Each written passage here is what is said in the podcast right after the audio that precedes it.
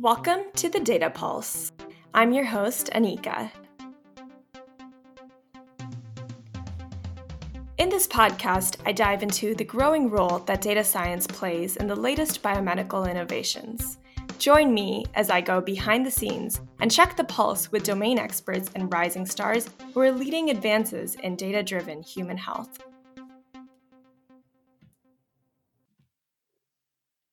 Today I'm here with Dr. Sam Sinai and Dr. Jeff Gerald. Sam is co founder and lead ML scientist at Dino Therapeutics, a company using machine learning to discover novel gene therapy vectors. Sam is a computational biologist with expertise in evolution and machine learning. He received his PhD at Harvard, where he developed the underpinnings of Dino's machine learning strategy in collaboration with Eric Kelsick.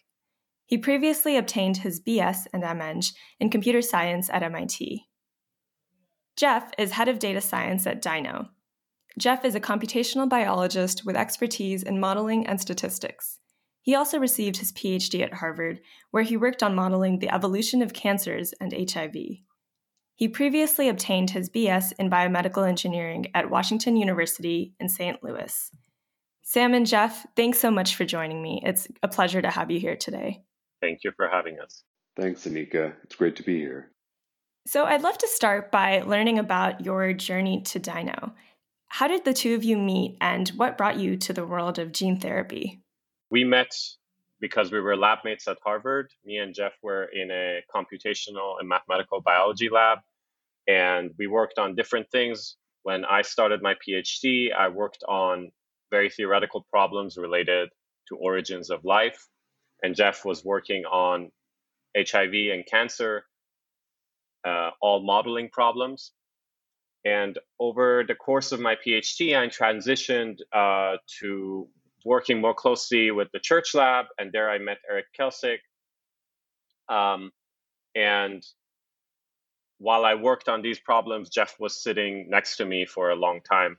So we were office mates for five years, and that was sort of the foundation of our relationship for my own part, it was a great opportunity to hear about this really amazing and interesting uh, problem. So I, uh, I kind of I got infected with it thanks to uh, Sam, and that's that's been uh, a real blessing.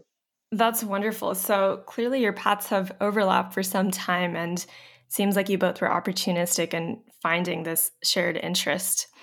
How did you determine that? Designing viral vectors for gene therapy was a problem that was well suited for machine learning. So, after the second year of my PhD, I was very interested in working in domains that were at the boundary of living and non living. So, I was interested in viruses. And when I was searching for projects that were of interest and suited my background in computer science, uh, I came across this project that was envisioned by Eric Kelsick, who is the current CEO of Dino, back then a postdoc at, Ch- at Church Lab.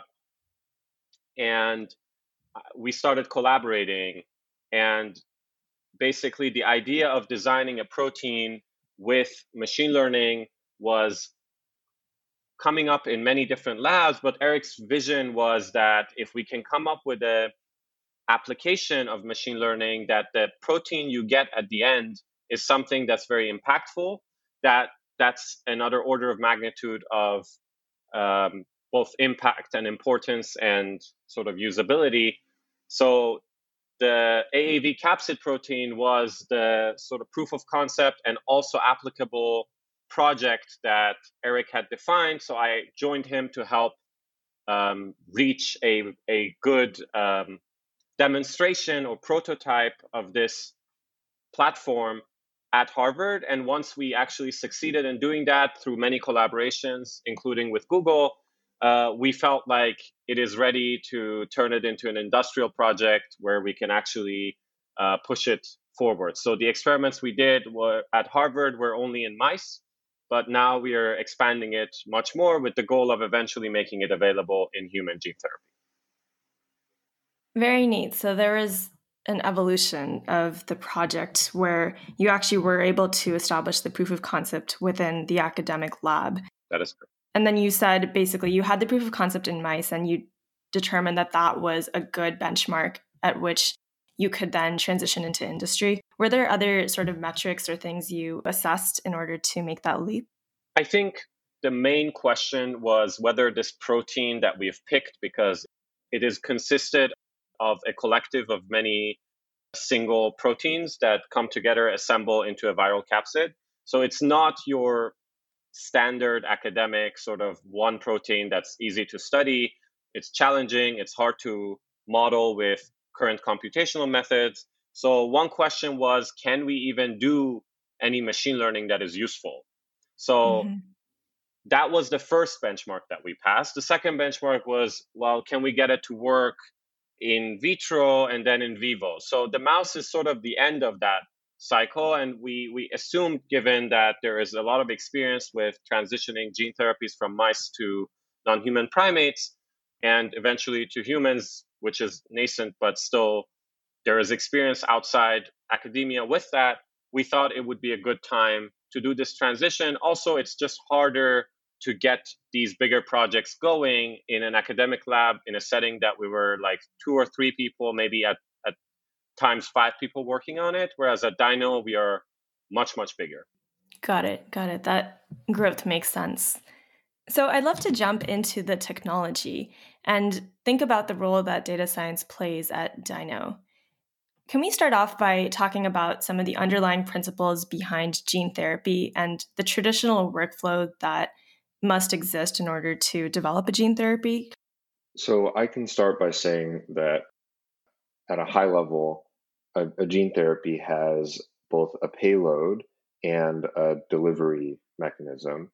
So, a payload is some amount of uh, genetic information that you want to add to some cells or uh, to modify their genetic information.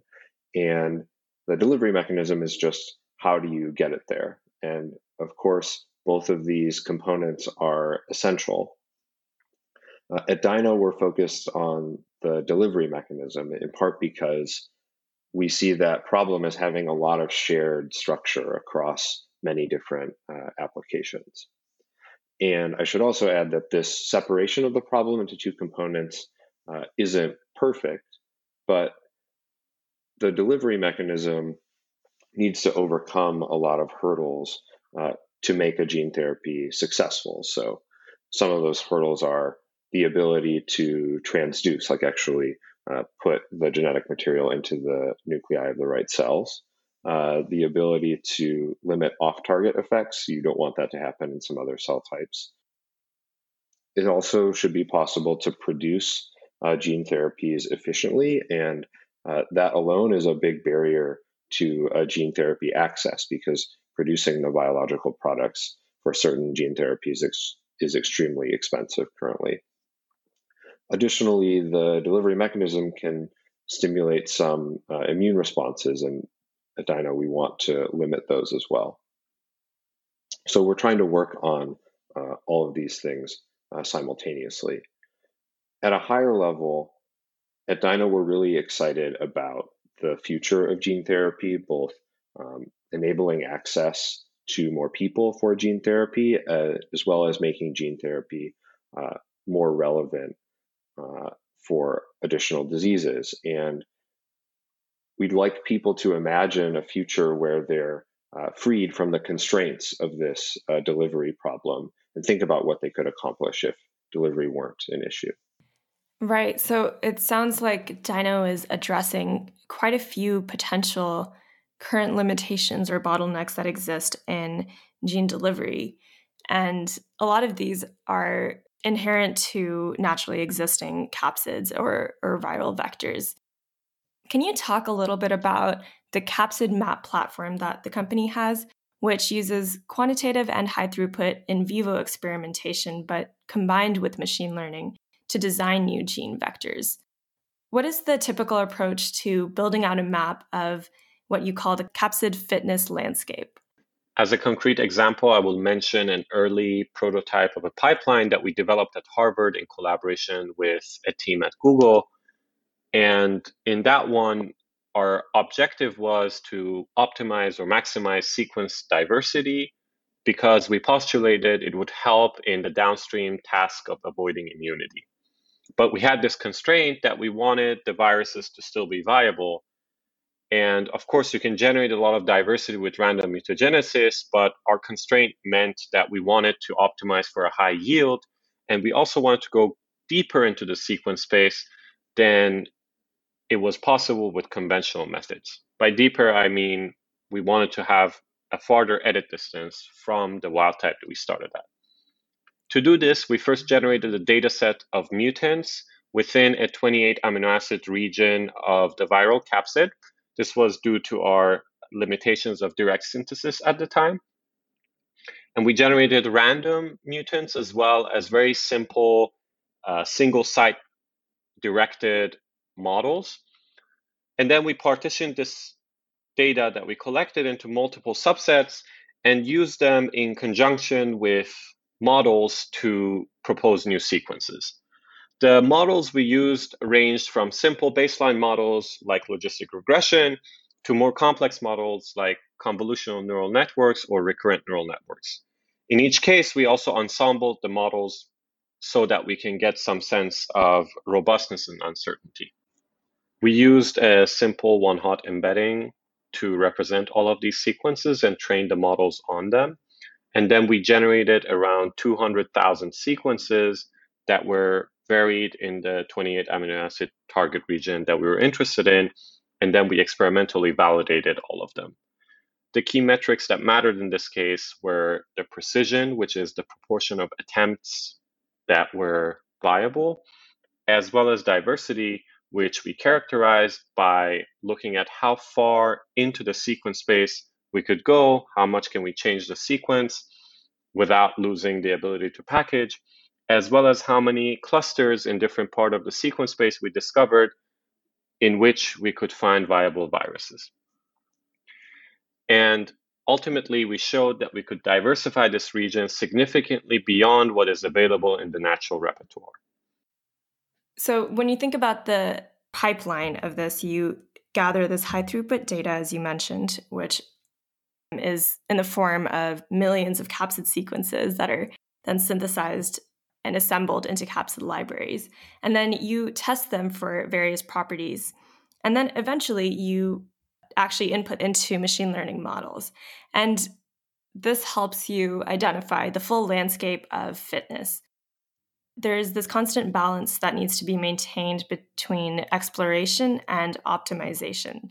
So, say you have million different capsids you're looking at, and you are trying to find which one, according to the features of interest, is the most fit for the task at hand, whether that's helping with immune evasion or carrying a larger payload or improving the ability of the capsid to target the cells of interest.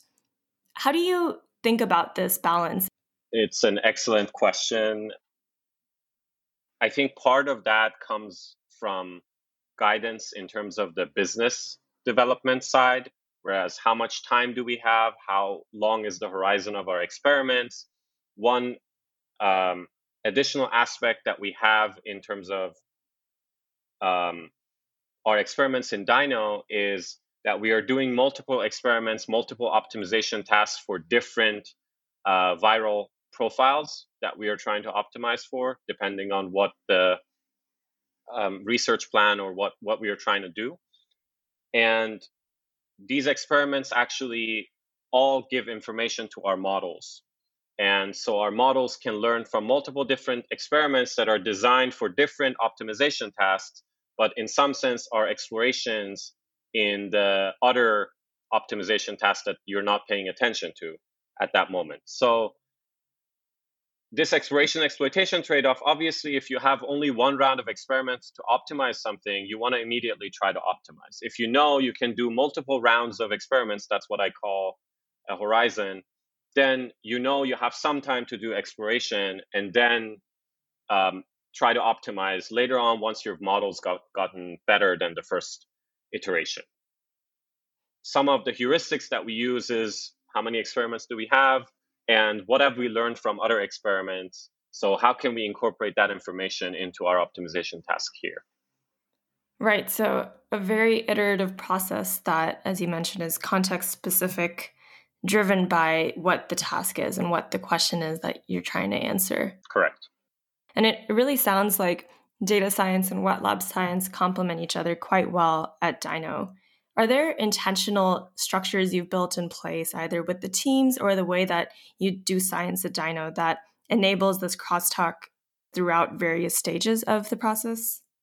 Well, I think you brought up a really important point, which is that uh, Dino is not is not just a data science uh, company. Actually, we're also doing uh, our own experiments, and uh, in many senses, that's the majority of of the effort at Dino.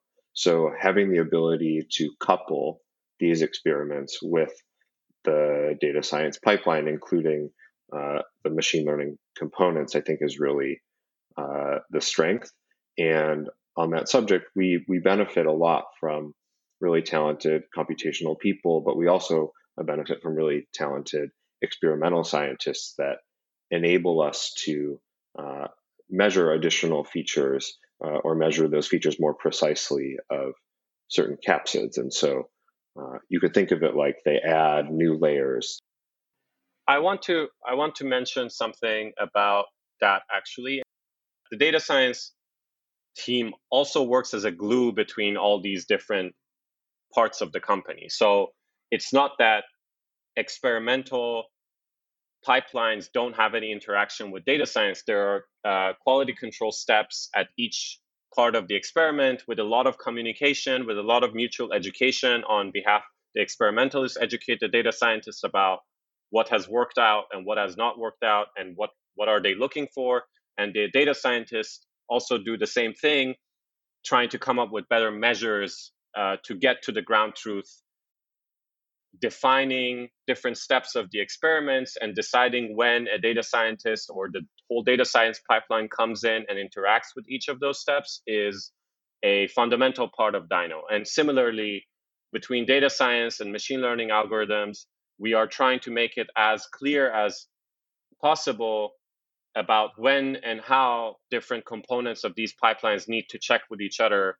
to ensure that we are coherent and we are relying on sound data throughout. I just want to add that I think one of the core reasons why a lot of people come to Dino is this opportunity to learn. And for me, it was an opportunity to learn, especially a lot more about how experimental science in this high throughput context uh, is done. But in other ways, uh, people come wanting to gain more exposure to data science or uh, machine learning or certain aspects of both.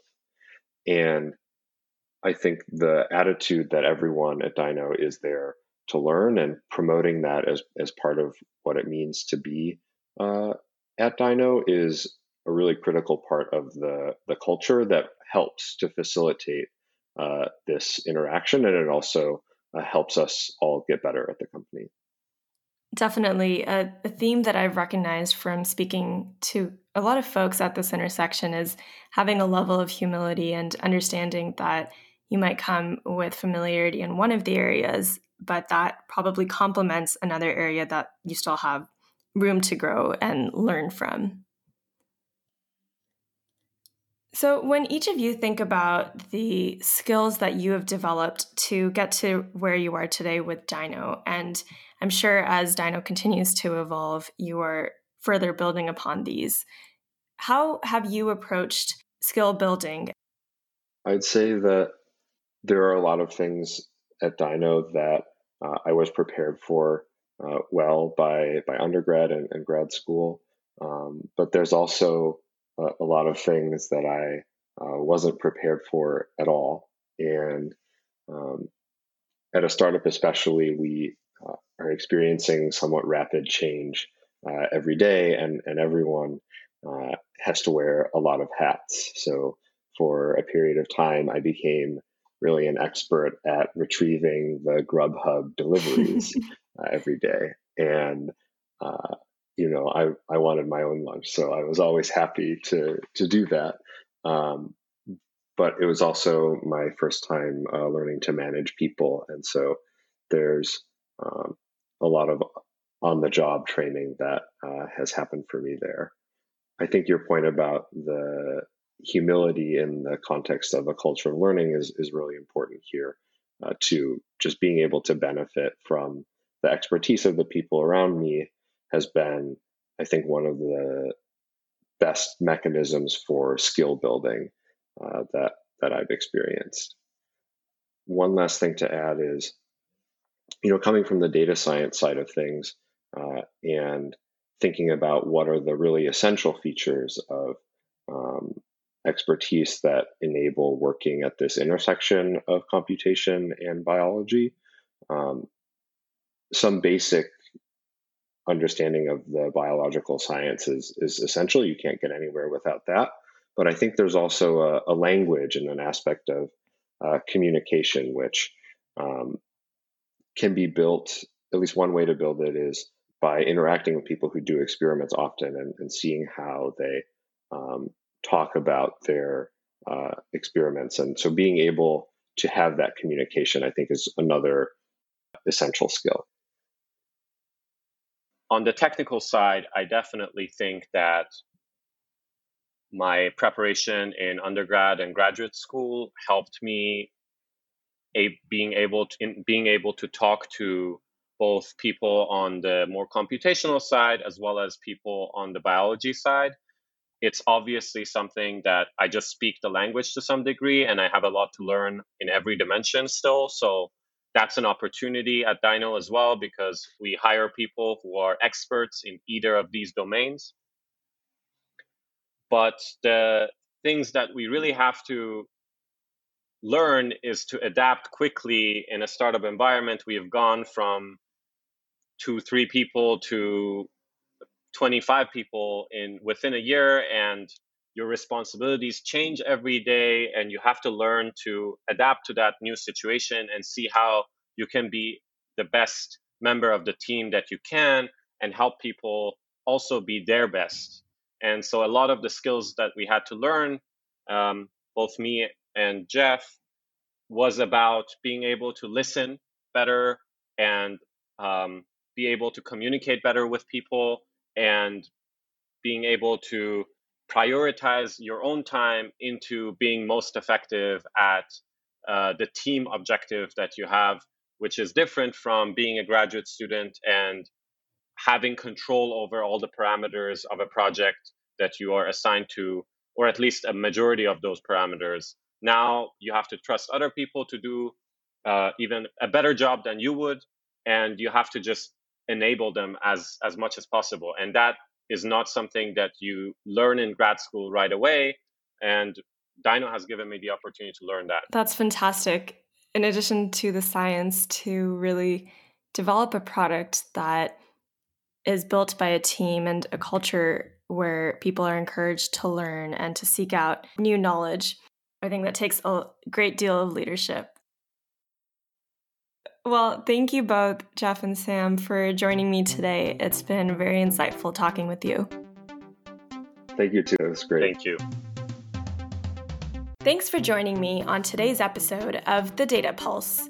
If any of the terms used in today's conversation were foreign to you, feel free to check out the podcast glossary, where I've included definitions and links to resources that my guests have shared. Be sure to tune in next week to once again get a sneak peek into the pulse of data driven biomedicine.